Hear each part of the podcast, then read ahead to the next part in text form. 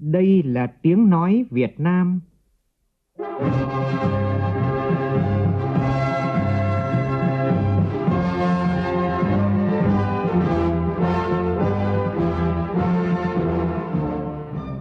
là tiếng nói Việt Nam,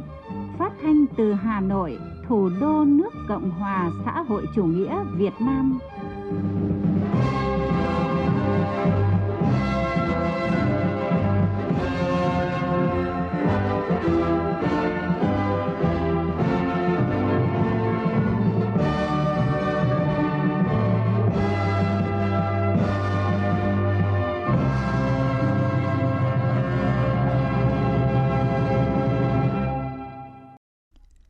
Biên tập viên Hoàng Ân kính chào quý vị và các bạn.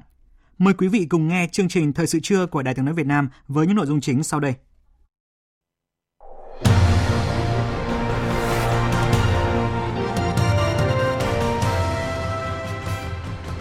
Tuyên bố chung về nâng cấp quan hệ Việt Nam Hoa Kỳ lên đối tác chiến lược toàn diện vì hòa bình, hợp tác và phát triển bền vững. Khai giảng lớp bồi dưỡng cập nhật kiến thức đối với Ủy viên Ban chấp hành Trung ương Đảng khóa 13 Ngân hàng Phát triển châu Á tài trợ khoản vay hỗ trợ việc xây dựng và vận hành các hệ thống quang điện đặt trên mái của các cơ sở kinh doanh và sản xuất trên khắp cả nước.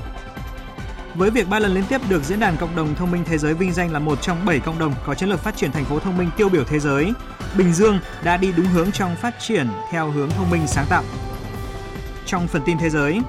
hoạt động cứu hộ cứu nạn vẫn đang được đẩy mạnh tại Maroc sau trận động đất kinh hoàng xảy ra đêm mùng 8 tháng 9 vừa qua. Bang New York của Mỹ công nhận Tết âm lịch là ngày nghỉ chính thức cho tất cả các trường công lập ở bang.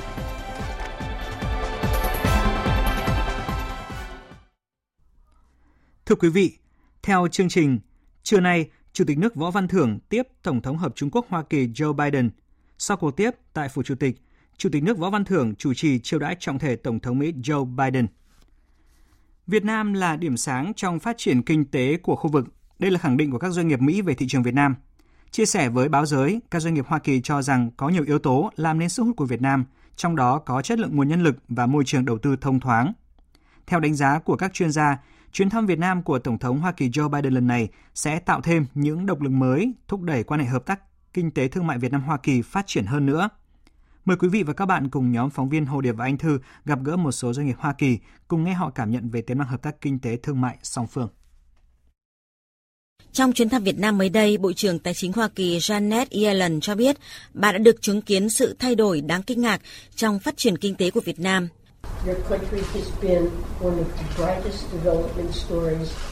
Việt Nam là một trong những điểm sáng về phát triển kinh tế trong thập kỷ qua. Mỹ tự hào khi có cơ hội tiếp tục hỗ trợ và hợp tác với Việt Nam để tạo dựng sự thịnh vượng cho cả hai nước. Sức chống chịu phải được đặt ở vị trí trung tâm và sự bền vững lâu dài chỉ đạt được khi chúng ta cùng hợp tác. Tôi tin tưởng vào tương lai tươi sáng chúng ta đang cùng nhau xây dựng và mong chờ vào các cơ hội để thắt chặt mối quan hệ hợp tác giữa hai nước. Cùng quan điểm với Bộ trưởng Tài chính Hoa Kỳ ông Mark Bobo, Phó Chủ tịch điều hành về tuân thủ toàn cầu bền vững và các vấn đề chính phủ của công ty Samtech Hoa Kỳ chia sẻ. Việt Nam là một thị trường đầu tư tuyệt vời. Chúng tôi bắt đầu xây dựng cơ sở đầu tiên tại đây vào năm 2017 và đến giờ thì chúng tôi đang trong quá trình hoàn thiện cơ sở thứ ba rồi. Tất cả là nhờ sự chào đón mở cửa của chính phủ Việt Nam, giúp chúng tôi giải quyết các thắc mắc và những vấn đề gặp phải.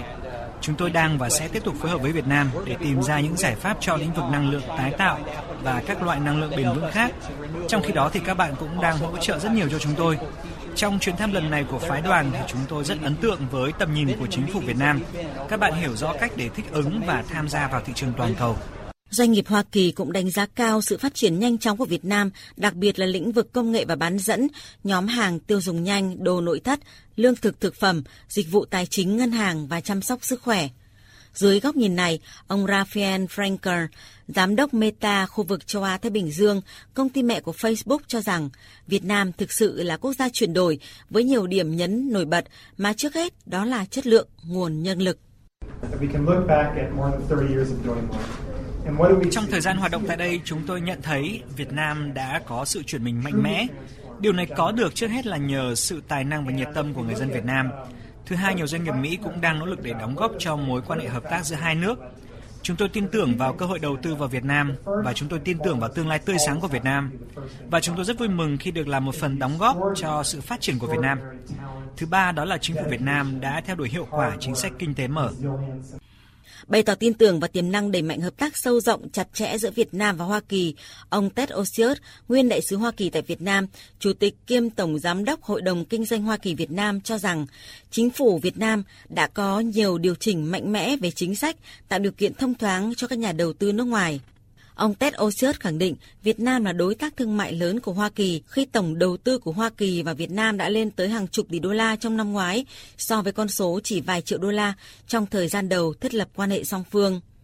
Theo ông, thời gian tới sẽ ngày càng có thêm các doanh nghiệp Hoa Kỳ trong lĩnh vực chuyển đổi xanh, đổi mới sáng tạo, chăm sóc sức khỏe, hàng không, vũ trụ, quốc phòng và an ninh, tìm kiếm cơ hội hợp tác tại Việt Nam, qua đó thúc đẩy đa dạng chuỗi cung ứng giữa Việt Nam và Hoa Kỳ.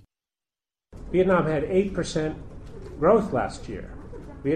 Năm ngoái, Việt Nam đạt mức tăng trưởng 8%. Năm nay dự báo mức tăng trưởng cũng đạt 6%, trong khi một số nước ASEAN khác cũng sẽ đạt mức tăng 5%. Rõ ràng khu vực này chính là trung tâm tăng trưởng kinh tế của thế giới.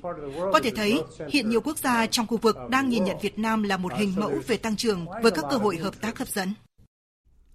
Nhiều tờ báo lớn trên thế giới đã đưa tin và đăng tải các bài viết về chuyến thăm Việt Nam của Tổng thống Mỹ Joe Biden, trong đó nhấn mạnh sự coi trọng của Mỹ dành cho mối quan hệ với Việt Nam cũng như vai trò của Việt Nam tại khu vực Ấn Độ Dương-Thái Bình Dương. Biên tập viên Thu Hoài tổng hợp thông tin. Mỹ và Việt Nam nâng cấp quan hệ trong chuyến thăm của Tổng thống Joe Biden là nhan đề bài viết đăng tải hôm qua của hãng tin Reuters Anh ngay sau cuộc gặp giữa Tổng thống Joe Biden và Tổng bí thư Nguyễn Phú Trọng. Bài viết nhấn mạnh kết quả đáng ghi nhận trong nỗ lực cải thiện quan hệ hai nước trong suốt năm thập kỷ qua, từ xung đột cho đến bình thường hóa quan hệ, và giờ đây là một mối quan hệ được nâng cấp nhằm thúc đẩy an ninh và thịnh vượng tại một trong những khu vực quan trọng nhất trên thế giới. AFP của Pháp dẫn lời Cố vấn An ninh Quốc gia Mỹ Jack Sullivan cho biết, trong nhiều thập kỷ, Mỹ và Việt Nam đã nỗ lực vượt qua di sản đau thương của chiến tranh. Chuyến thăm là một bước đáng chú ý trong việc tăng cường quan hệ ngoại giao giữa hai nước, phản ánh vai trò của Việt Nam trong mạng lưới đối tác của Mỹ ở khu vực Ấn Độ Dương-Thái Bình Dương. Bình luận về chuyến thăm cấp nhà nước đầu tiên của một Tổng thống Mỹ tới Việt Nam, theo lời mời của Tổng bí thư Đảng Cộng sản Việt Nam Nguyễn Phú Trọng, hãng tin CNN của Mỹ nhấn mạnh mong muốn của Mỹ trở thành một đối tác hấp dẫn và đáng tin cậy của Việt Nam, cũng như khu vực và các quốc gia đang phát triển trên thế giới. Hãng tin AP trích dẫn phát biểu của Tổng thống Joe Biden tại cuộc gặp với Tổng bí thư Nguyễn Phú Trọng làm nhan đề bài viết Quan hệ Mỹ-Việt Nam phát triển từ quá khứ cay đắng của chiến tranh. Theo bài viết, Tổng thống Joe Biden đã mở màn chuyến thăm đầu tiên tới Việt Nam với tuyên bố hai nước đang đứng trước cơ hội định hình khu vực Ấn Độ Dương-Thái Bình Dương trong nhiều thập kỷ tới. Đây là bằng chứng cho thấy mối quan hệ hai nước đã phát triển như thế nào so với cách đây gần nửa thế kỷ. Thời báo New York gắn chuyến thăm Việt Nam của Tổng thống Joe Biden với sứ mệnh thắt chặt quan hệ sâu sắc hơn giữa hai nước. Việc nâng cấp quan hệ từ đối tác toàn diện lên đối tác chiến lược toàn diện vì hòa bình, hợp tác, phát triển bền vững là bước đi có ý nghĩa biểu tượng cao và là điều Mỹ mong muốn thực hiện từ lâu. Theo Al Jazeera, chuyến thăm là một bước đáng chú ý trong việc tăng cường quan hệ ngoại giao giữa Mỹ và Việt Nam, thể hiện bước đột phá đáng chú ý trong quan hệ song phương. Thưa quý vị, nhân chuyến thăm cấp nhà nước của Tổng thống Hợp Trung Quốc Hoa Kỳ Joe Biden tới Việt Nam theo lời mời của Tổng bí thư Nguyễn Phú Trọng, lãnh đạo hai nước đã ra tuyên bố chung về nâng cấp quan hệ Việt Nam-Hoa Kỳ lên đối tác chiến lược toàn diện vì hòa bình, hợp tác và phát triển bền vững. Tuyên bố chung nêu một số nội dung đáng chú ý sau đây.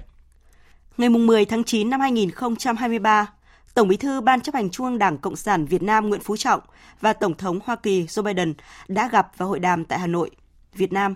Hai nhà lãnh đạo hoan nghênh một giai đoạn lịch sử mới của tình hữu nghị và hợp tác song phương với việc nâng cấp quan hệ hai nước lên đối tác chiến lược toàn diện vì hòa bình, hợp tác và phát triển bền vững. Hoa Kỳ ủng hộ một nước Việt Nam mạnh, độc lập, thịnh vượng và tự cường – Hai nhà lãnh đạo nhấn mạnh cần tiếp tục làm sâu sắc hơn nữa quan hệ chính trị, ngoại giao và sẽ thúc đẩy trao đổi đoàn, tiếp xúc thường xuyên ở tất cả các cấp nhằm tăng cường hiểu biết lẫn nhau, xây dựng và củng cố lòng tin chính trị. Hai nhà lãnh đạo ủng hộ việc nâng cao hiệu quả các cơ chế đối thoại hiện có và dự định thiết lập cơ chế đối thoại thường niên giữa Bộ trưởng Ngoại giao Việt Nam và Ngoại trưởng Hoa Kỳ. Hai nhà lãnh đạo mong muốn thúc đẩy hơn nữa quan hệ giữa các chính đảng và các cơ quan lập pháp hai nước, trong đó khuyến khích đối thoại, trao đổi và thảo luận về các ưu tiên và kinh nghiệm thực tiễn của mỗi bên. Hai nhà lãnh đạo sẽ chỉ đạo cơ quan chính phủ của mỗi nước phối hợp và triển khai hiệu quả các chương trình hợp tác mà hai bên đã nhất trí. Hai nhà lãnh đạo tái khẳng định hợp tác kinh tế, thương mại, đầu tư và tăng trưởng kinh tế bao trùm dựa trên đổi mới sáng tạo, đóng vai trò nền tảng cốt lõi và động lực quan trọng của quan hệ song phương.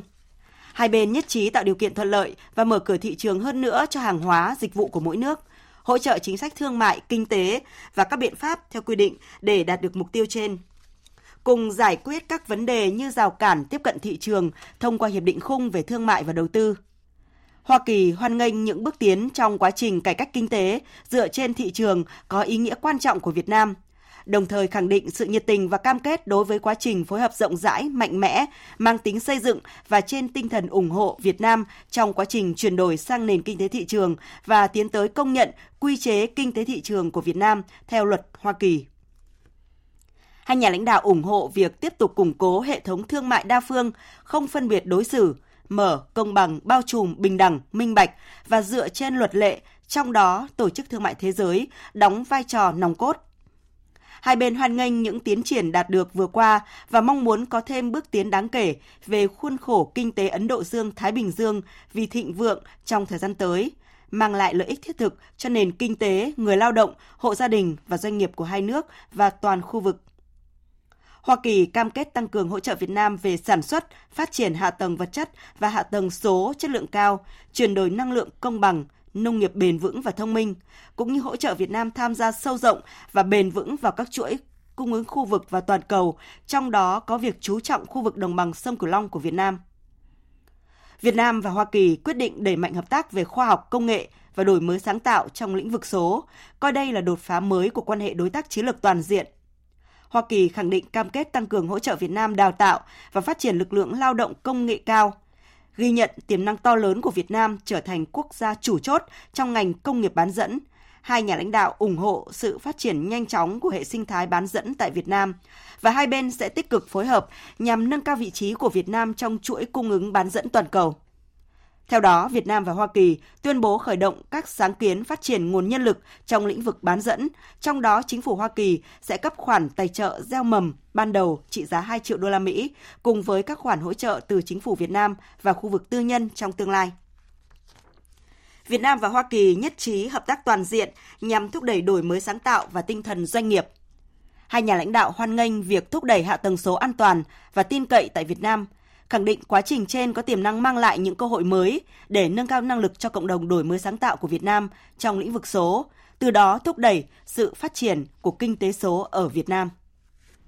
Việt Nam và Hoa Kỳ sẽ phối hợp tại khu vực đồng bằng sông Cửu Long và đồng bằng sông Hồng trong các lĩnh vực thích ứng liên ngành với biến đổi khí hậu, giảm ô nhiễm và hỗ trợ tự nguyện về kỹ thuật liên quan đến việc hiện đại hóa hạ tầng truyền tải điện, tích hợp năng lượng tái tạo, phát triển thị trường khí hậu, giải pháp lưu trữ năng lượng và cải thiện khuôn khổ pháp lý, cho phép chuyển đổi năng lượng kịp thời và công bằng. Hai nhà lãnh đạo ghi nhận tầm quan trọng của việc hợp tác giữa hai nước và với các chuyên gia ngoài chính phủ nhằm thúc đẩy nền nông nghiệp phát thải thấp và có sức chống chịu trước biến đổi khí hậu, bảo tồn đa dạng sinh học, giảm ô nhiễm cũng như sức chống chịu của các cộng đồng dễ bị tổn thương, bao gồm các nỗ lực chuẩn bị ứng phó thiên tai, Hoa Kỳ ủng hộ nỗ lực tăng cường sản xuất năng lượng sạch của Việt Nam.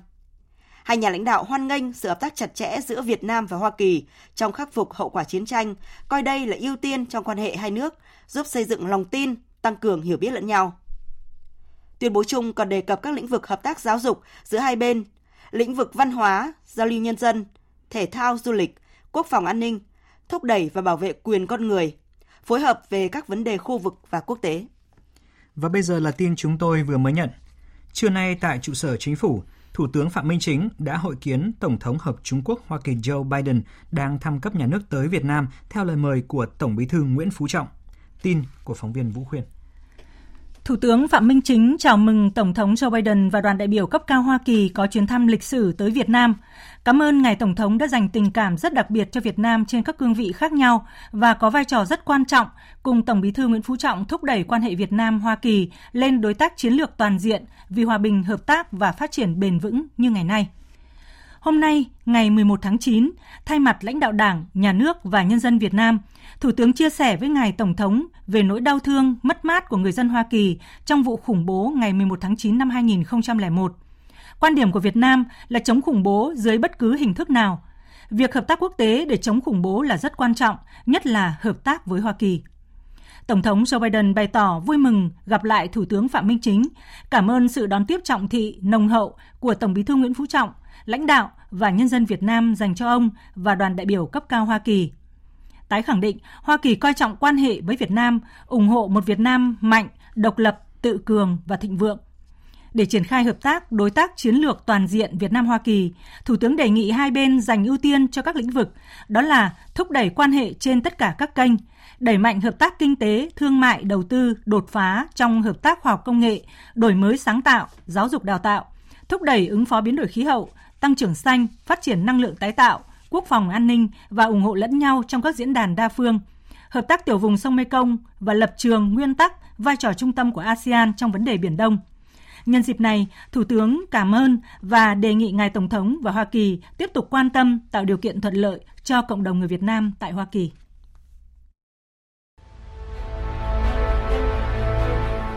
Hội nghị nghị sĩ trẻ toàn cầu lần thứ 9, Hà Nội, Việt Nam.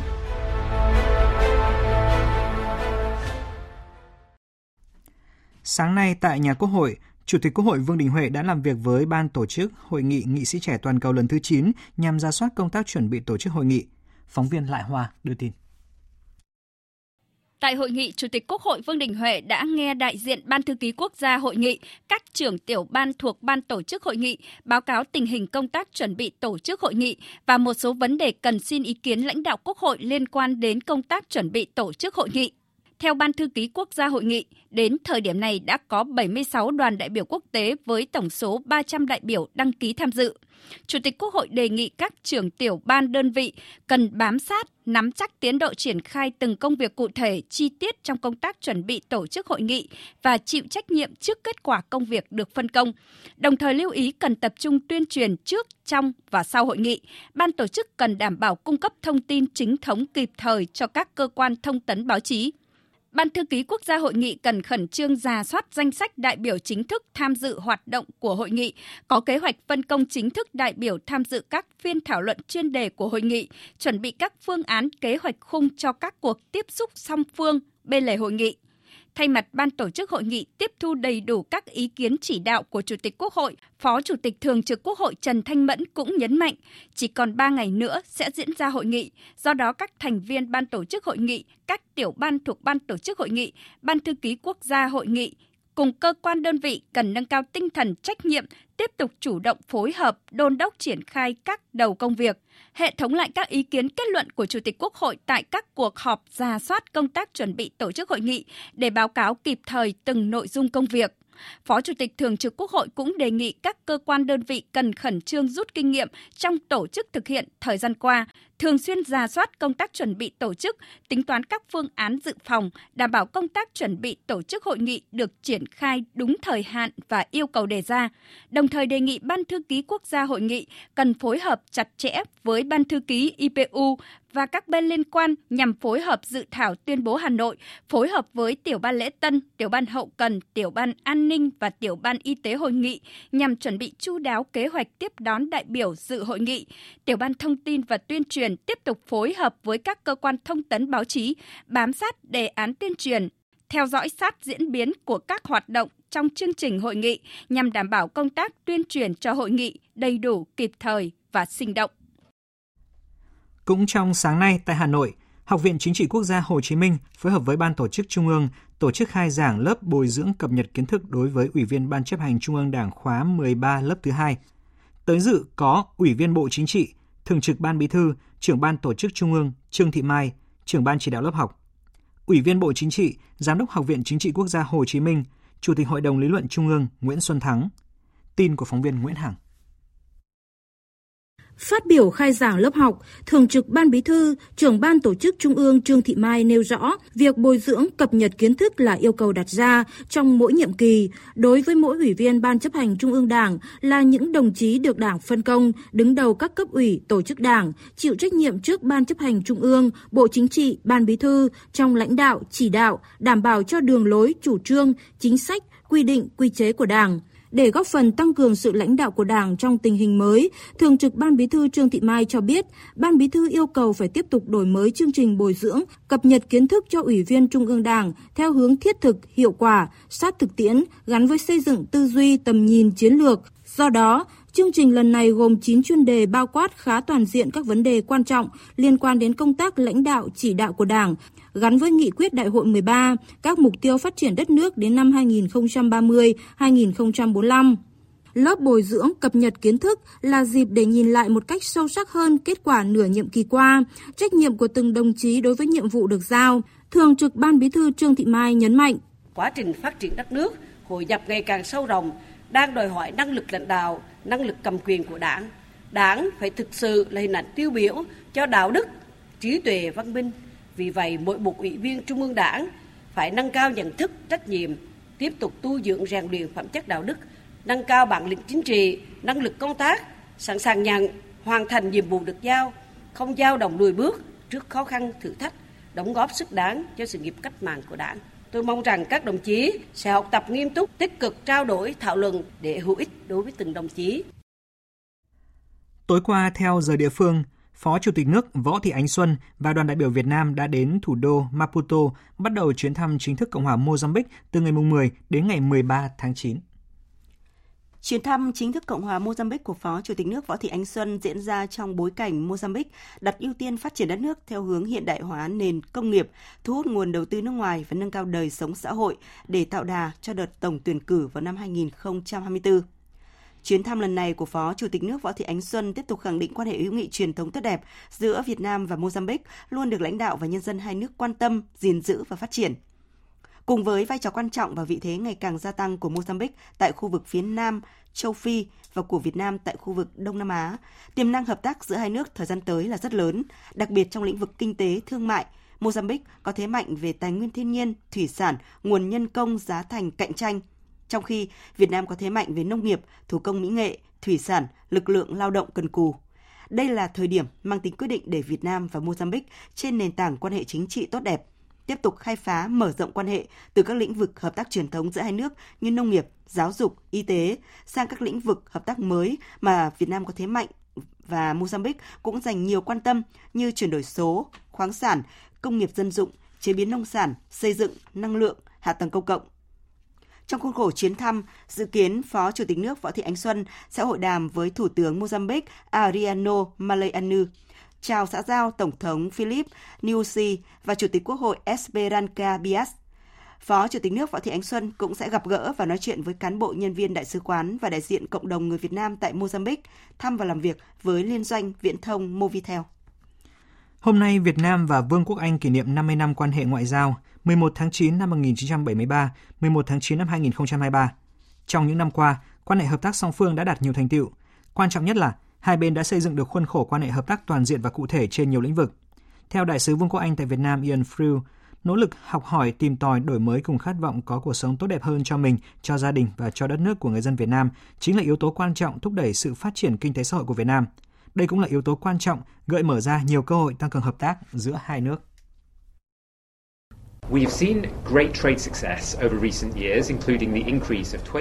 Chúng ta đã thấy được những thành công vượt bậc trong lĩnh vực trao đổi thương mại những năm qua. Trao đổi thương mại trong năm 2022 đã tăng 29%. Đây cũng là lĩnh vực tôi nghĩ cả hai nước có thể tiếp tục đẩy mạnh. Tôi cũng mong muốn thấy các công ty Việt Nam gia nhập thị trường Anh và thành công, cũng như các công ty Anh thành công tại thị trường Việt Nam. Đây cũng là điều mà chính phủ hai nước và Đại sứ quán Anh tại Việt Nam đang nỗ lực thúc đẩy. Ví dụ trong lĩnh vực y dược và chăm sóc sức khỏe, nhu cầu của người dân sẽ ngày càng tăng cao và chúng ta đều có những kinh nghiệm, kiến thức có thể chia sẻ được với nhau. Do đó, chúng tôi rất kỳ vọng vào tiềm năng hợp tác trong lĩnh vực này. Về giáo dục, tôi rất trông chờ được thấy nhiều sinh viên Việt Nam đến học tập tại Anh hơn. tôi cũng mong muốn các chương trình giáo dục chất lượng cao của Anh sẽ có mặt tại nhiều nhà trường ở Việt Nam. Ngoài ra, khi kinh tế Việt Nam phát triển hơn và đổi mới hơn, chúng ta cần hợp tác với nhau trong các lĩnh vực như công nghệ, năng lượng tái tạo, cũng như một số ngành có thể đóng góp cho sự phát triển kinh tế như dịch vụ tài chính chẳng hạn. Đây cũng là những lĩnh vực mà Anh có kinh nghiệm, trong khi Việt Nam lại có tham vọng muốn đẩy mạnh. Thời sự VOV, nhanh, tin cậy, hấp dẫn. Mời quý vị nghe tiếp chương trình Thời sự trưa của Đài tiếng nói Việt Nam với những tin đáng chú ý khác. Hôm nay, Ngân hàng Phát triển Châu Á gọi tắt là ADB tại Việt Nam cho biết đã cùng đối tác ký thỏa thuận vay trị giá hơn 13 triệu đô la Mỹ, thúc đẩy lắp đặt các hệ thống quang điện mặt trời áp mái trên toàn quốc.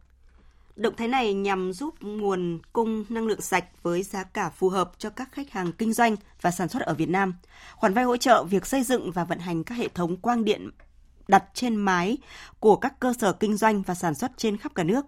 Đây là khoản tài trợ đầu tiên của ADB trong danh mục đầu tư điện mặt trời áp mái dành cho phân khúc kinh doanh sản xuất tại Việt Nam. Điện mặt trời áp mái là một hình thức cung cấp năng lượng tái tạo mới nổi ở Việt Nam. Việc áp dụng trong phân khúc khách hàng này gặp trở ngại do chi phí đầu tư cao và các kênh tài trợ hạn chế. Dự kiến dự án sẽ tăng nguồn cung năng lượng sạch và giảm hơn 15.000 tấn khí thải carbonic vào năm 2025. Bà Gaburi, vụ trưởng vụ nghiệp vụ khu vực tư nhân của ADB cho biết, điện mặt trời áp mái là một giải pháp hiệu quả để Việt Nam hiện thực hóa khối lượng đáng kể công suất năng lượng tái tạo bổ sung, trong khi cung cấp nguồn năng lượng đáng tin cậy với chi phí thấp cho người tiêu dùng. Tổng cục Thuế vừa có giải pháp để chống lại tình trạng giả danh cán bộ thuế ngày càng xuất hiện nhiều trên không gian mạng. Tổng cục Thuế đã có công văn gửi Cục Thuế các tỉnh, thành phố trực thuộc Trung ương chỉ đạo tổ chức triển khai chiến dịch tháng hành động tuyên truyền về nhận diện và phòng chống lừa đảo trực tuyến. Bên cạnh đó, Tổng cục Thuế đã xây dựng bộ tài liệu với nội dung tuyên truyền về ngăn chặn, phòng chống giả mạo cơ quan thuế trên môi trường mạng và gửi các cơ quan thông tấn báo chí và cục thuế các tỉnh, thành phố để đẩy mạnh tuyên truyền trên các phương tiện thông tin đại chúng. Trước đó, Tổng cục Thuế cũng đã có thông tin cảnh báo đến cộng đồng doanh nghiệp và người nộp thuế về việc thời gian gần đây tình trạng lừa đảo qua tin nhắn, các trang web, ứng dụng di động mạo danh cơ quan thuế đang có chiều hướng gia tăng mức độ và tần suất liên tục với mục đích lừa đảo về việc ủy quyền đóng thuế, mua bán hóa đơn bất hợp pháp. Để tránh bị lừa đảo, Tổng cục Thuế cảnh báo doanh nghiệp và người dân không nhận các biêu phẩm có trả tiền, tài liệu luật thuế khi gặp trường hợp nghi vấn, người nộp thuế nên liên hệ với các đầu mối của Cục Thuế, Chi cục Thuế trên địa bàn để được hỗ trợ. Tối qua, Bộ Văn hóa Thể thao và Du lịch phối hợp với Ủy ban nhân dân tỉnh Bình Định tổ chức lễ bế mạc Ngày hội văn hóa các dân tộc miền Trung lần thứ tư năm nay. Sau 3 ngày diễn ra lễ hội với các hoạt động thể thao văn nghệ trình diễn trang phục truyền thống đã giúp cho các đoàn giao lưu học hỏi lẫn nhau. Tin của phóng viên Thanh Thắng tại miền Trung. Hơn 800 nghệ nhân, vận động viên, diễn viên quần chúng của 11 đoàn các tỉnh thành phố miền Trung đã thi đấu các môn thể thao và phần lễ trong ngày hội trang trọng, ý nghĩa. Các hoạt động như trình diễn trang phục truyền thống, liên hoan nghệ thuật quần chúng, giới thiệu trưng bày quảng bá sản phẩm đặc trưng của các dân tộc đã để lại ấn tượng tốt đẹp đối với đông đảo du khách, nghệ nhân, diễn viên, vận động viên và hướng dẫn viên dân tộc thiểu số các tỉnh và đồng bào dân tộc tỉnh Bình Định. Tại lễ bế mạc ngày hội, năm đơn vị đạt thành tích xuất sắc về thành tích thi đấu thể thao đã nhận cờ toàn đoàn của ban tổ chức trao tặng gồm Quảng Nam, Bình Định, Quảng Ngãi, Ninh Thuận, Thừa Thiên Huế. Ông Tạ Xuân Chánh, Phó Giám đốc Sở Văn hóa Thể thao tỉnh Bình Định, Phó trưởng ban thường trực Ban tổ chức Ngày hội các dân tộc miền Trung lần thứ tư năm 2023 cho biết. Đối với ờ, các dân tộc miền Trung về thì đây là một cái sự giao lưu về văn hóa rất là ý nghĩa và bổ ích. Tất cả những hoạt động văn hóa về thể hiện trong các cái ngày vừa qua đó tại ở Bình Định nó đã thể hiện một cái, cái tinh thần bản sắc văn hóa của các dân tộc ở trên ờ, cái địa bàn của miền Trung, thể hiện sự đoàn kết, gắn bó, keo sơn và đồng thời là cùng chung tay để mà giữ gìn cái bản sắc văn hóa của dân tộc cho sự phát triển chung của các tỉnh miền Trung. Trong khi đó, Ngày hội văn hóa các dân tộc thành phố Lạng Sơn lần thứ nhất sẽ diễn ra từ ngày 5 tháng 10 với nhiều hoạt động mang dấu ấn và bản sắc của cộng đồng người Tây, Nùng, Giao, Kinh, vân vân sinh sống trên địa bàn. Đây là dịp để ngành du lịch địa phương giới thiệu quảng bá những nét văn hóa truyền thống, những ẩm thực đặc sắc của xứ Lạng tới nhân dân và du khách, góp phần xúc tiến du lịch cho thành phố. Tin của Duy Thái, phóng viên Đài tiếng nói Việt Nam, thường trú khu vực Đông Bắc. Điểm nhấn của ngày hội là chương trình nghệ thuật khai mạc tái hiện lịch sử bằng âm hưởng dân gian và nhạc đường đại gắn với lễ khai trương kết nối không gian phố đi bộ Kỳ Lừa giai đoạn 2, khai trương tuyến xe điện du lịch thành phố Lạng Sơn với chủ đề tour Hương sắc xứ Lạng.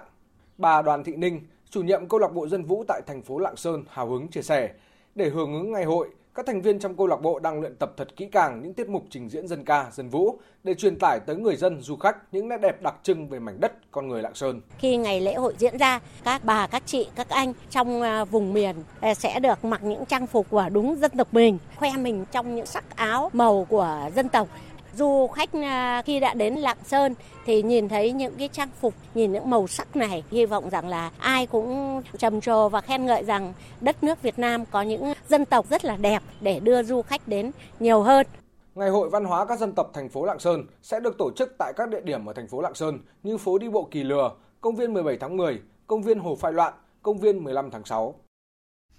Và tiếp ngay sau đây, trước khi đến với phần tin thế giới, chúng tôi xin gửi đến quý vị những thông tin thời tiết.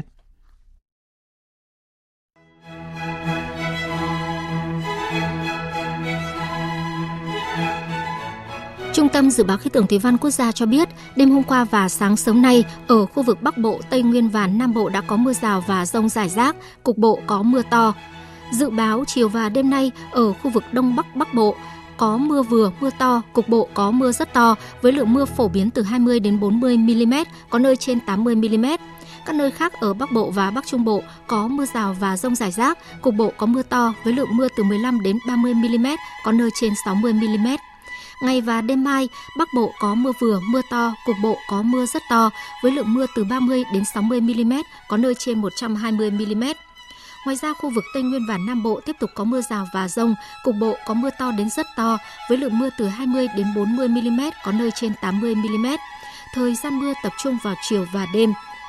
Ngày 13 tháng 9, mưa lớn có khả năng mở rộng xuống khu vực Bắc Trung Bộ. Trong mưa rông có khả năng xảy ra lốc, xét, mưa đá và gió giật mạnh. Xin chuyển sang phần tin thế giới. Thủ tướng Nhật Bản Kishida Fumio hôm nay đã về nước sau khi tham dự hội nghị thượng đỉnh G20 tổ chức tại Ấn Độ. Công việc quan trọng đầu tiên trong ngày hôm nay là lựa chọn nhân sự để có thể thay thế vào những vị trí chủ chốt trong kế hoạch cải tổ nội các và Đảng Tự do Dân chủ LDP dự kiến công bố vào ngày 13 tháng 9 tới. Đến thời điểm hiện tại, những nhân vật chủ chốt dần hé lộ. Tin của Bùi Hùng, phóng viên Đài tiếng nói Việt Nam thường trú tại Nhật Bản. Theo truyền thông Nhật Bản, thì hai vị trí quan trọng nhất là Phó Thủ tướng hiện do ông Taro Aso đảm nhiệm và Tổng thư ký Đảng Dân Chủ Tự do LDP là ông Motegi Toshimitsu sẽ giữ nguyên. Trong sáng nay, trường hợp ông Moriyama Hiroshi, Chủ tịch Ủy ban Chính sách bầu cử Đảng LDP sẽ được quyết định để thay thế một nhân vật chủ chốt trong chính phủ. Ông Moriyama Hiroshi đã từng đảm nhiệm chức Bộ trưởng Nông lâm Thủy sản Nhật Bản, trưởng ban chính sách quốc hội của Đảng LDP. Hiện thì nội các Nhật Bản bao gồm 19 thành viên, chưa tính Thủ tướng Kishida Fumio, trong đó có hai thành viên nữ. Dự kiến trong lần nổi cải tổ nội các lần này à, có khả năng số thành viên là nữ sẽ tăng. Vào ngày 13 tới, à, danh sách nhân vật quan trọng của Đảng và nội các mới sẽ được công bố. Cuộc cải tổ nội các lần này được xem là có mục đích nhằm thúc đẩy sự năng động trong chính phủ trong việc thực hiện các chính sách phát triển Nhật Bản trong thời kỳ có nhiều biến động hiện nay. Liên minh đoàn kết vì sự thay đổi, Liên minh đối lập chính của Argentina vừa giành được chức thống đốc tỉnh Santa Fe, một tỉnh đông dân thứ ba của Argentina và cũng là tỉnh có những đóng góp lớn cho nền kinh tế của nước này. Cuộc bầu cử cấp tỉnh Argentina được diễn ra trong bối cảnh nước này đang đối mặt với một cuộc khủng hoảng kinh tế trầm trọng, mức lạm phát lên mức kỷ lục là 115%. Việc giành được chiến thắng trong cuộc bầu cử cấp tỉnh tại Santa Fe là một phép thử cho các ứng cử viên của cuộc bầu cử tổng thống Argentina dự kiến sẽ diễn ra vào ngày 22 tháng 10 tới đây. Đây cũng là một lợi thế cho bà Patricia Bullrich, ứng cử viên Liên minh đoàn kết vì sự thay đổi. Tổng thống Pháp ông Emmanuel Macron tiếp tục khẳng định sẽ không thừa nhận và bác bỏ các đề nghị của chính phủ lâm thời do lực lượng đảo chính thành lập tại Niger. Trong khi đó, lực lượng đảo chính tại Niger cáo buộc Pháp đang điều chuyển thêm các thiết bị quân sự và lực lượng đến các quốc gia láng giềng của Niger để chuẩn bị can thiệp quân sự. Mạnh Hà, phóng viên thường trú Đài tiếng nói Việt Nam tại Pháp, đưa tin. Phát biểu tại phiên họp báo tại hội nghị G20 diễn ra tại Ấn Độ liên quan đến cuộc đảo chính tại Niger, Tổng thống Pháp ông Emmanuel Macron vẫn bác bỏ các yêu cầu từ lực lượng đảo chính tại Niger liên quan đến việc trục xuất đại sứ Sylvain Iste, hủy bỏ các thỏa thuận quân sự song phương đã ký kết trước đây và di rời khoảng 1.500 binh sĩ Pháp đang đóng tại ba căn cứ quân sự của Pháp tại Niger. Tổng thống Pháp Emmanuel Macron cho biết Pháp sẽ tiếp tục phối hợp với lãnh đạo các quốc gia trong khu vực và ủng hộ các quyết định của cộng đồng kinh tế các quốc gia Tây Phi trong việc xử lý cuộc khủng hoảng tại Niger. Nếu chúng tôi phải điều chỉnh lại bất cứ điều gì thì cũng chỉ thực hiện trên cơ sở đề nghị và sự phối hợp của Tổng thống Mohamed Bazoum. Chúng tôi sẽ không hợp tác với lực lượng đảo chính hiện nay và không công nhận tính hợp pháp trong các tuyên bố của họ. Về phần mình, lực lượng đảo chính tại Niger tiếp tục tố cáo Pháp đang tăng cường lực lượng và thiết bị quân sự đến các quốc gia láng giềng với Niger để chuẩn bị cho một cuộc can thiệp quân sự trong thông cáo đưa ra ngày hôm qua, lực lượng đảo chính tại Niger cho biết đã phát hiện Pháp điều chuyển thêm hai máy bay vận tải quân sự cỡ lớn và hiện đại nhất hiện nay là A400M cùng một máy bay vận tải Dornier 328 đến bờ biển Nga, hai trực thăng đa nhiệm Super Puma, 40 xe bọc thép cùng một tàu chiến chở nhiều thiết bị và binh sĩ đến bên Anh. Tổng thống Thổ Nhĩ Kỳ Tayyip Erdogan cho rằng chính quyền Mỹ đang liên kết việc bán máy bay chiến đấu F-16 cho Thổ Nhĩ Kỳ với việc Thổ Nhĩ Kỳ phê chuẩn tư cách thành viên NATO cho của Thụy Điển hoàn toàn không hợp lý. Nhà lãnh đạo Thổ Nhĩ Kỳ kêu gọi Mỹ tách biệt hai vấn đề xem xét mọi việc trên lợi ích chung. Thổ Nhĩ Kỳ hồi tháng 10 năm 2021 đã yêu cầu mua số lượng máy bay chiến đấu F-16 trị giá 20 tỷ đô la Mỹ và gần 80 bộ công cụ hiện đại hóa cho các máy bay chiến đấu hiện có của Mỹ. Hiện thời điểm Mỹ bàn giao máy bay F-16 và Quốc hội Thổ Nhĩ Kỳ bật đèn xanh cho Thụy Điển gia nhập NATO vẫn chưa rõ ràng. Israel hôm nay cho biết sẽ phân bổ thêm khoảng 2.000 MW trong lưới điện quốc gia để kết nối các cơ sở năng lượng tái tạo, chủ yếu là năng lượng mặt trời. Đây là một phần trong kế hoạch của chính phủ Israel phát triển mạng lưới năng lượng tái tạo đến năm 2030 với kinh phí tương đương hơn 4 tỷ đô la Mỹ. Thống đốc bang New York, Mỹ, bà Kathy Hochul vừa ký luật công nhận Tết âm lịch hay còn gọi là Tết Nguyên đán theo là ngày nghỉ chính thức cho tất cả các trường công lập ở bang New York. Theo đó, các trường công lập ở bang này sẽ chính thức được nghỉ một ngày vào dịp Tết âm lịch. Theo bà Ho Chun, việc cho phép các trường công lập được nghỉ một ngày trong dịp Tết âm lịch là bước quan trọng để công nhận cộng đồng người Mỹ gốc Á và sự đa dạng sắc tộc phong phú của bang New York. Tết Nguyên đán hay lễ hội mùa xuân là ngày lễ quan trọng nhất đối với người châu Á trên khắp thế giới, trong đó có người Việt Nam. Hoạt động cứu hộ cứu nạn vẫn đang được đẩy mạnh tại Maroc sau trận động đất kinh hoàng xảy ra đêm mùng 8 tháng 9 vừa qua. Lực lượng cứu hộ đang chạy đua với thời gian để cứu những người còn bị vùi trong đống đổ nát.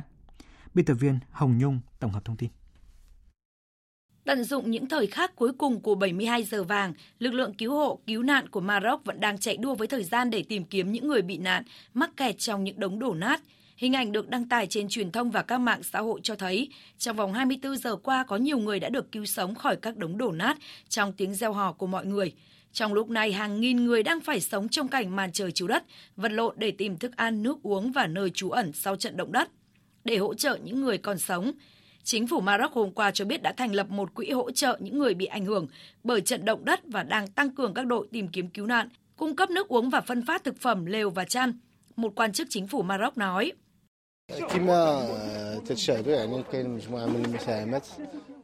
Các nguồn hàng cứu trợ như thực phẩm, nước uống đang được chuyển tới cho người dân. Đây là số hàng cứu trợ gồm nhiều thực phẩm và nhiều đồ thiết yếu của chính phủ Maroc và các tổ chức cứu trợ được chuyển tới những người bị ảnh hưởng. Theo truyền thông Maroc, có hơn 18.000 hộ gia đình đã bị ảnh hưởng bởi động đất. Tuy nhiên, theo ước tính của Tổ chức Y tế Thế giới, con số này là khoảng 300.000 người. Trận động đất cũng đã làm hư hại nhiều cơ sở hạ tầng ở quốc gia Bắc Phi này, trong đó có thành phố cổ Marrakech. Địa danh được Tổ chức Giáo dục, Khoa học và Văn hóa của Liên Hợp Quốc công nhận là di sản thế giới. Cho đến nay, Maroc mới chính thức tiếp nhận viện trợ từ bốn nước gồm Tây Ban Nha, Anh, Qatar và các tiểu vương quốc Ả Rập Thống Nhất, các nhà lãnh đạo Ngân hàng Thế giới, Quỹ tiền tệ quốc tế Liên minh châu Phi, Ủy ban châu Âu cùng Tổng thống Pháp Emmanuel Macron và Tổng thống Ấn Độ Drupadi Mumu cam kết sẽ huy động mọi phương diện từ kỹ thuật tài chính và những sự hỗ trợ liên quan để giúp đỡ Maroc khắc phục hậu quả thiên tai. Hiện một đội lính cứu hỏa tình nguyện của Pháp đã có mặt tại Maroc. Hiệp hội Chữ thập đỏ và Trang lưỡi liềm đỏ quốc tế cũng đã giải ngân hơn 1 triệu đô la từ quỹ thảm họa khẩn cấp của tổ chức Trang lưỡi liềm đỏ Maroc tại thực địa. Cơ quan khảo sát địa chất Mỹ cho biết núi lửa Kilauea trên đảo lớn ở quần đảo Hawaii đã phun trào trở lại vào ngày 10 tháng 9 với dòng dung nham hiện ở quanh miệng núi lửa. Đây là lần thứ ba núi lửa này phun trào từ đầu năm tới nay, hai lần trước là vào tháng 1 và tháng 6 vừa qua. Trước khi xảy ra đợt phun trào này, tại đây đã ghi nhận hoạt động địa chấn mạnh. Cơ quan khảo sát địa chất Mỹ đã nâng mức đánh giá hoạt động của núi lửa và vụ phun trào này từ theo dõi lên cảnh báo, đồng thời nâng mức cảnh báo hàng không từ màu cam lên màu đỏ. Năm 2019, liên tiếp các trận động đất và phun trào lớn ở Kilauea đã phá hủy hàng trăm ngôi nhà và hộ kinh doanh gần đó.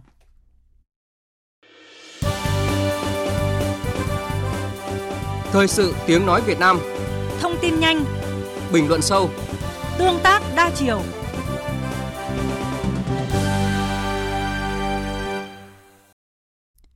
Thưa quý vị, Bình Dương ba lần liên tiếp được Diễn đàn Cộng đồng Thông minh Thế giới vinh danh là một trong bảy cộng đồng có chiến lược phát triển thành phố thông minh tiêu biểu thế giới. Kết quả này thể hiện sự nỗ lực không ngừng của tỉnh trong định hướng phát triển theo hướng thông minh và sáng tạo. Thiên Lý, phóng viên thường trú Đài tiếng nói Việt Nam tại thành phố Hồ Chí Minh có bài viết ghi nhận. Bình Dương thực hiện đề án thành phố thông minh từ năm 2016 với sự hỗ trợ truyền cảm hứng từ cộng đồng thông minh Brandport, Innoven Hà Lan và tổng công ty BKMS IDC. Sau nhiều năm từ thuật ngữ thành phố thông minh còn xa vời, khó hiểu đối với người dân, thì nay đã làm rõ thông qua việc Bình Dương xây dựng được một hệ sinh thái số và đổi mới sáng tạo, từng bước đưa địa phương ngày một thông minh hơn, tốt đẹp hơn và đáng sống hơn. Cụ thể, Bình Dương đã xây dựng trung tâm điều hành thông minh IoC, đóng vai trò như bộ não, tổng hợp thông tin, thu thập dữ liệu chuẩn hóa nhằm đưa ra chỉ đạo, điều hành toàn bộ hoạt động của tỉnh. Còn tại trường Đại học Quốc tế miền Đông thành phố Thủ Dầu Một đã có vườn ươm doanh nghiệp chuyên cung cấp dịch vụ hỗ trợ các doanh nghiệp khởi nghiệp, đổi mới sáng tạo. Bình Dương đã có trung tâm sản xuất tiên tiến, trung tâm thương mại thế giới WTC, khu công nghiệp khoa học công nghệ, khu công nghiệp thông minh, hạ tầng giao thông đồng bộ, kết nối vùng. Không chỉ dừng lại ở top 7, Bình Dương đang phấn đấu để nằm top đầu cộng đồng có chiến lược phát triển thành phố thông minh tiêu biểu thế giới. Mục tiêu của Bình Dương là đến năm 2050 sẽ trở thành vùng động lực đô thị, công nghiệp dịch vụ hiện đại, mang tầm khu vực và quốc tế. Đây sẽ là một trong những đầu tàu thúc đẩy phát triển kinh tế của vùng Đông Nam Bộ của quốc gia. Để đạt được điều này, tỉnh đã gắn quy hoạch chung với phát triển cộng đồng thông minh. Bình Dương sẽ thực hiện theo 6 chiến lược để phát triển, như triển khai các hành động đột phá tiên phong, liên kết đối ngoại để nâng tầm vị thế, phát triển không gian đô thị và hạ tầng, phát triển theo chiều sâu và mô hình mới về phát triển kinh tế, văn hóa xã hội, không gian và hạ tầng, bảo vệ môi trường sinh thái. Ông Trịnh Hoàng Tuấn Anh, Phó Giám đốc Sở Kế hoạch Đầu tư tỉnh Bình Dương, nói. À, hiện nay Bình Dương đang à, đẩy nhanh tiến độ à, lập quy hoạch tỉnh theo à, luật quy hoạch và các quy định. À, trong đó Bình Dương đã huy động các nguồn lực, nhân lực, vật lực từ nhiều thành phần kinh tế để mà thực hiện cái quy hoạch này một cách bài bản và chất lượng. Có sự tham gia của các đơn vị tư vấn thuộc các bộ ngành trung ương cũng như đơn vị ờ, Roland Berger là một ờ, trong những tư vấn lớn của Đức giúp tỉnh thực hiện cái ờ, chiến lược quy hoạch này. Ông Trang Trung, người đồng sáng lập ICF cho rằng Bình Dương đang đi đúng hướng, việc tập trung cho đổi mới sáng tạo chuyển đổi sang công nghiệp hiện đại, có giá trị gia tăng cao, đầu tư cơ sở hạ tầng, nhà ở xã hội, giáo dục chính là định hướng cho sự phát triển thông minh, bền vững. Ông tin rằng những kết quả cụ thể bước đầu trong xây dựng thành phố thông minh và sự đầu tư hiện nay của tỉnh sẽ mang lại kết quả ấn tượng hơn nữa trong giai đoạn sắp tới. Về định hướng trong thời gian tới, ông John Chung đề nghị trong quy hoạch tổng thể, tỉnh cần quan tâm đến hệ thống giao thông, hướng đến mô hình TOD, tạo không gian để người dân sinh hoạt, tăng cường không gian xanh, để Bình Dương trở thành nơi đáng sống, là nơi thu hút và giữ chân nhân tài. Bình Dương đã vận dụng tốt mô hình hợp tác ba nhà. Tuy nhiên, cần tiếp tục làm tốt hơn nữa, đặc biệt là tăng cường sự tham gia của cộng đồng trong các quyết định của chính quyền. Một yếu tố khác, Bình Dương cần tiếp tục đầu tư xây dựng hình ảnh, thương hiệu, và quảng bá rộng rãi để thế giới biết đến Bình Dương. Quý vị và các bạn vừa nghe bài viết Bình Dương đi đúng hướng trong xây dựng thành phố thông minh.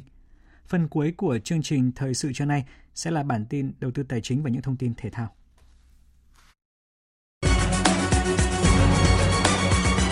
Trang tin đầu tư tài chính.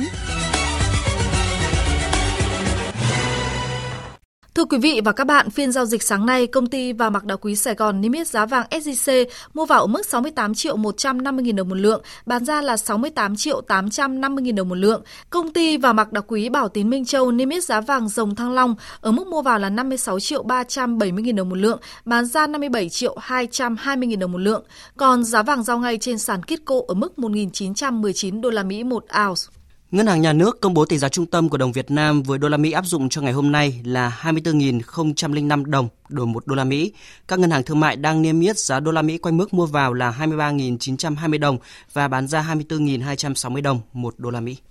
Ủy ban Chứng khoán Nhà nước yêu cầu các công ty chứng khoán dừng ngay việc sử dụng hình thức đặt lệnh tự động. Nhận định về việc Ủy ban Chứng khoán Nhà nước yêu cầu dừng ngay việc sử dụng hình thức này, đặt lệnh bằng robot, các chuyên gia đồng tình và cho rằng lệnh cấm này sẽ giảm bớt rủi ro, hạn chế thao túng, trục lợi trong chứng khoán.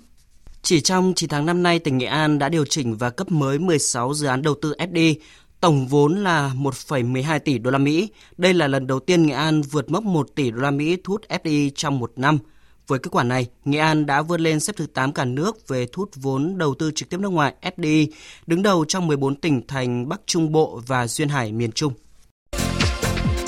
Đầu tư tài chính biến cơ hội thành hiện thực. Đầu tư tài chính biến cơ hội thành hiện thực.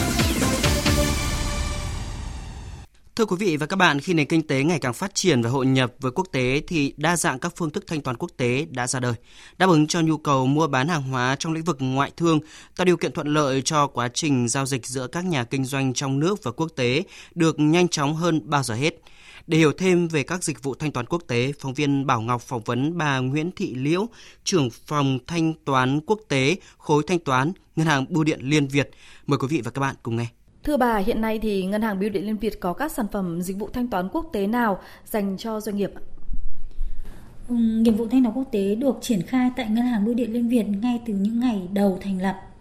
Chính vì thế các sản phẩm dịch vụ thanh toán quốc tế của chúng tôi rất là đa dạng, đáp ứng tất cả các nhu cầu về thanh toán quốc tế của khách hàng, bao gồm những nhóm sản phẩm như là chuyển tiền đi đến, nhờ thu xuất nhập khẩu, thư tín dụng, bảo lãnh quốc tế và rất nhiều các sản phẩm được thiết kế đặc thù theo từng địa bàn và nhu cầu của khách hàng. Vậy bà có thể ờ, cho biết cụ thể hơn về dịch vụ ờ, nhờ thu nhập khẩu xuất khẩu dành cho các doanh nghiệp tại ờ, Ngân hàng Bưu điện Liên Việt LB Bank được không ạ? LP Bank cung cấp dịch vụ nhờ thu xuất nhập khẩu để đáp ứng nhu cầu thực hiện giao dịch nhanh chóng mà vẫn đảm bảo quản trị tương đối rủi ro trong thanh toán quốc tế. Thực tế, hiện nay tình trạng doanh nghiệp xuất nhập khẩu Việt Nam sử dụng phương thức thanh toán nhờ thu bị lừa đảo đang xảy ra càng nhiều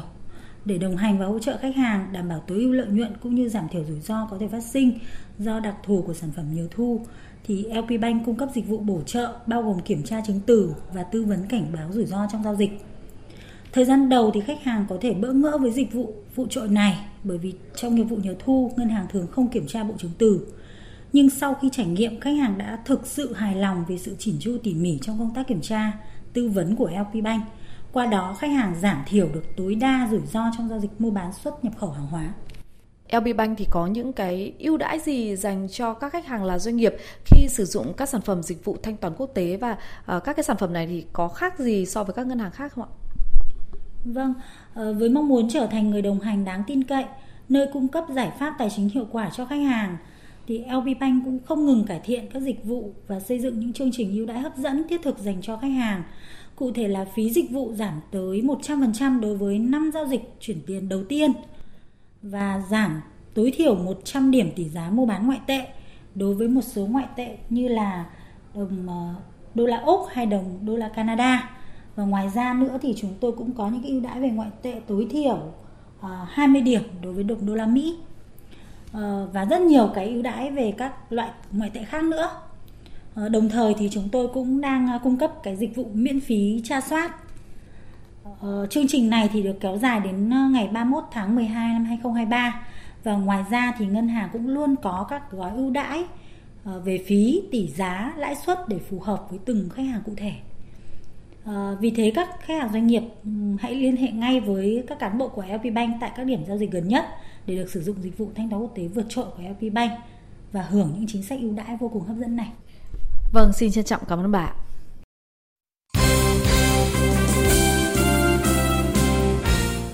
Thưa quý vị và các bạn, vào lúc 19 giờ 30 phút tối nay, đội tuyển quốc gia Việt Nam có trận đấu giao hữu với đội tuyển Palestine trên sân Thiên Trường tỉnh Nam Định. Sau khi cùng với đội tuyển U23 Việt Nam giành chiến thắng trước U23 Yemen trên sân Việt Trì Phú Thọ ở lượt trận thứ hai vòng loại giải U23 châu Á 2024, huấn luyện viên Philippe Chuze đã tới Nam Định để chỉ đạo các cầu thủ đội tuyển quốc gia Việt Nam thi đấu trận giao hữu với Palestine. Nhà cầm quân người Pháp cho biết. Tôi luôn luôn cố gắng để cải thiện cùng các cầu thủ trong mỗi trận đấu chung. À, tôi nghĩ trong trận đấu gặp Palestine, các cầu thủ sẽ làm tốt hơn những gì mà các bạn đã làm trong trận đấu chung tháng 6. Chúng tôi sẽ cố gắng cách tối đa để tạo ra nhiều cơ hội ghi bàn hơn. Chúng ta có ý tưởng chơi, nhưng chúng ta cần thực hiện nó tốt nữa. Ngoài ra thì các trận đấu ở trong tháng 6 vừa qua, cũng như tháng 9 và tháng 10 sắp tới đây thì mọi người cũng cần lưu ý rằng đó là những trận đấu mang tính chất giao hữu và đây là những cơ hội để tôi thử nghiệm, xây dựng đội hình thật là nhiều, một cách tối đa, để làm thế nào tới 16 tháng 11 chúng ta tìm ra được đội hình mạnh nhất. Còn với đội tuyển U23 Việt Nam đang thi đấu vòng loại giải U23 châu Á 2024, tối mai đội sẽ có trận đấu cuối bảng C gặp U23 Singapore. U23 Việt Nam đã sớm giành vé đi dự vòng chung kết nên trận đấu với U23 Singapore có thể là dịp để ban huấn luyện thử nghiệm chiến thuật và đội hình. Trong khi đó, đội tuyển Olympic Việt Nam dưới sự dẫn dắt của huấn luyện viên Hoàng Anh Tuấn đang tập luyện tại Trung tâm Đào tạo bóng đá trẻ Việt Nam để chuẩn bị cho ASEAN 19. Do nhiều cầu thủ đang bận cùng U23 Việt Nam thi đấu vòng loại giải U23 châu Á, nên quân số của đội lúc này chỉ có 10 người. Điều thuận lợi của huấn luyện viên Hoàng Anh Tuấn là ông từng có thời gian làm việc cùng nhiều cầu thủ vừa vô địch giải U23 Đông Nam Á vừa qua. Nhưng điều khiến ông lo lắng là nhiều cầu thủ chưa từng tập luyện cùng nhau, trong khi ngày khởi tranh môn bóng đá nam ASEAN 19 thì đã cận kề. Một số cầu thủ chưa làm việc cùng với nhau. Đó, chẳng hạn như à, đa số mình thấy là các bạn U20 thì chưa làm việc với lại anh Huy, chưa làm việc với anh uh, Nhâm Mạnh Dũng. Thành ra chúng ta cần một cái sự ăn khớp với nhau. Tôi sẽ hỏi cầu thủ một câu, các bạn có muốn đá tốt không? Chắc chắn cầu thủ tôi đặt câu hỏi cầu thủ sẽ trả lời là muốn thì tôi sẽ cho cầu thủ một câu, nếu bạn muốn đá tốt, đừng nghĩ đối phương tốt hơn mình. Sau 3 tuần tập huấn tại Hải Phòng, ngày mai đội tuyển nữ Việt Nam sẽ quay trở lại Trung tâm Đào tạo bóng đá trẻ Việt Nam để hoàn tất các khâu chuẩn bị cuối cùng trước khi tới Trung Quốc tham dự ASEAN 19. Theo kế hoạch, thầy trò huấn luyện viên Mai Đức Trung sẽ có thêm một tuần dàn quân tại Hà Nội trước khi tới Trung Quốc vào ngày 19 tháng 9. Tại ASEAN 19, đội tuyển nữ Việt Nam nằm ở bảng D và sẽ lần lượt gặp Nepal ngày 22 tháng 9, Bangladesh ngày 25 tháng 9 và gặp Nhật Bản vào ngày 28 tháng 9. Những tấm vé đầu tiên tham dự vòng chung kết toàn quốc giải bóng đá nhi đồng Lotteria Challenge Cup 2023 đã được xác định. Sau khi kết thúc vòng loại khu vực thành phố Hồ Chí Minh vào ngày hôm qua, các trận đấu vòng loại khu vực thành phố Hồ Chí Minh có sự tham dự của 16 đội bóng, được chia vào những bảng đấu gồm 4 đội. Sau những cuộc so tài kịch tính, hai đội bóng đá học đường thành phố Hồ Chí Minh và tiểu học Võ Thị Sáu giành quyền vào chung kết, đồng thời trở thành đại diện khu vực thành phố Hồ Chí Minh tham dự vòng chung kết toàn quốc. Vòng loại giải đấu sẽ tiếp tục diễn ra tại Hà Nội, Đà Nẵng, Cần Thơ, Nghệ An và Hải Phòng. Những đội xuất sắc tham dự vòng chung kết tại Hà Nội vào ngày 5 tháng 11 và giải thưởng cho nhà vô địch lên tới 60 triệu đồng.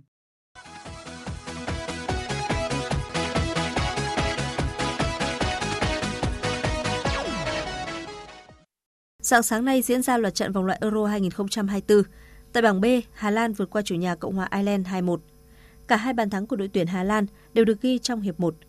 Tiếp xúc với truyền thông sau trận đấu, huấn luyện viên Stephen Kenny của đội tuyển Cộng hòa Ireland cho rằng Hiệp 1, chúng tôi đã cố gắng chơi phòng ngự chặt trước sức ép của Hà Lan. Hiệp 2, chúng tôi chơi tốt hơn, nhưng Hà Lan đã chơi phòng ngự chặt. Chúng tôi tạo ra nhiều cơ hội, nhưng chỉ ghi được một bàn. Tôi hài lòng với tinh thần và năng lực chiến đấu của các cầu thủ. Với kết quả này, Hà Lan được 9 điểm, đứng thứ hai và còn kém đội đầu bảng là Pháp 6 điểm. Còn ở bảng E, Albania đánh bại Ba Lan 2-0 để được 10 điểm và vươn lên chiếm ngôi đầu bảng. Tại bảng G, Serbia vượt qua Litva 3-1. Hiện Serbia được 10 điểm nhưng đứng thứ nhì sau Hungary do kém đối phương về chỉ số phụ. Trong khi đó ở bảng H, Slovenia thắng đậm San Marino 4-0. Với chiến thắng này, Slovenia được 13 điểm như Đan Mạch nhưng dẫn đầu bảng nhờ hơn Đan Mạch về chỉ số phụ. Dự báo thời tiết Bắc Bộ và khu vực Hà Nội có mây, có mưa rào và rông rải rác, cục bộ có mưa to. Khu vực Đông Bắc có mưa vừa, mưa to, có nơi mưa rất to và có rông. Gió nhẹ, trong mưa rông có khả năng xảy ra lốc, xét và gió giật mạnh, nhiệt độ từ 24 đến 34 độ. Khu vực từ Thanh Hóa đến Thừa Thiên Huế có mây, phía Bắc có mưa rào và rông rải rác, cục bộ có mưa vừa, mưa to. Phía Nam chiều nắng có nơi có nắng nóng, chiều tối và đêm có mưa rào và rông vài nơi, gió Tây đến Tây Nam cấp 2, cấp 3. Trong mưa rông có khả năng xảy ra lốc, xét và gió giật mạnh, nhiệt độ từ 25 đến 35 độ. Khu vực từ Đà Nẵng đến Bình Thuận có mây, chiều nắng, có nơi có nắng nóng. Chiều tối và đêm có mưa rào và rông vài nơi, gió Tây Nam cấp 2, cấp 3. Trong mưa rông có khả năng xảy ra lốc, xét và gió giật mạnh, nhiệt độ từ 25 đến 36 độ. Tây Nguyên và Nam Bộ có mây, có mưa rào và rông, cục bộ có mưa to đến rất to, gió Tây Nam cấp 2, cấp 3. Trong mưa rông có khả năng xảy ra lốc, xét và gió giật mạnh, nhiệt độ từ 20 đến 33 độ. Tiếp theo là dự báo thời tiết biển. Vịnh Bắc Bộ có mưa rào và rải rác có rông. Trong mưa rông có khả năng xảy ra lốc xoáy và gió giật mạnh cấp 7, cấp 8. Tầm nhìn xa từ 4 đến 10 km, gió Tây Nam cấp 4, cấp 5. Vùng biển từ Quảng Trị đến Quảng Ngãi, vùng biển từ Bình Định đến Ninh Thuận, vùng biển từ Bình Thuận đến Cà Mau và khu vực giữa Biển Đông có mưa rào và rông vài nơi, tầm nhìn xa trên 10 km, gió Tây Nam đến Nam cấp 5. Riêng khu vực từ Bình Định đến Ninh Thuận và khu vực từ Bình Thuận đến Cà Mau có lúc cấp 6, giật cấp 7, cấp 8, biển động. Vùng biển từ Cà Mau đến Kiên Giang, khu vực Bắc Biển Đông và khu vực Nam Biển Đông có mưa rào và rông vài nơi. Riêng phía Nam khu vực Nam Biển Đông có mưa rào và rải rác có rông. Trong mưa rông có khả năng xảy ra lốc xoáy và gió giật mạnh cấp 7, cấp 8. Tầm nhìn xa trên 10 km, giảm xuống từ 4 đến 10 km trong mưa, gió Tây đến Tây Nam cấp 3, cấp 4 khu vực quần đảo Hoàng Sa thuộc thành phố Đà Nẵng, Trường Sa tỉnh Khánh Hòa và Vịnh Thái Lan có mưa rào và rông rải rác. Trong mưa rông có khả năng xảy ra lốc xoáy và gió giật mạnh cấp 7, cấp 8. Tầm nhìn xa trên 10 km, giảm xuống từ 4 đến 10 km trong mưa, gió Tây đến Tây Nam cấp 3, cấp 4. Vừa rồi là những thông tin thời tiết, bây giờ chúng tôi tóm lược những tin chính đã phát trong chương trình.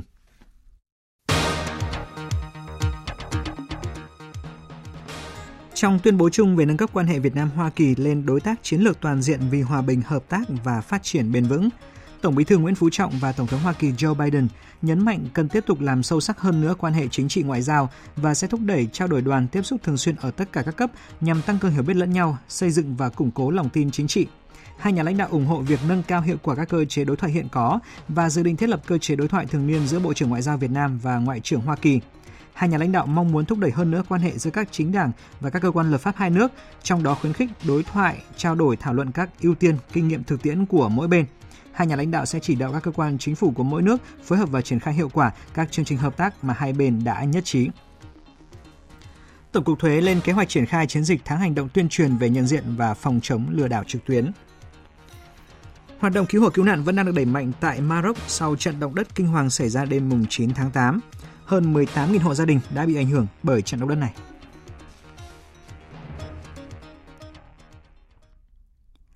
Thời lượng dành cho chương trình Thời sự trưa nay đến đây đã hết. Chương trình do các biên tập viên Hoàng Ân, Đức Hưng, Hằng Nga biên soạn và thực hiện với sự tham gia của kỹ thuật viên Trần Tâm, chịu trách nhiệm nội dung Hoàng Trung Dũng. Xin kính chào tạm biệt và hẹn gặp lại quý vị trong những chương trình sau.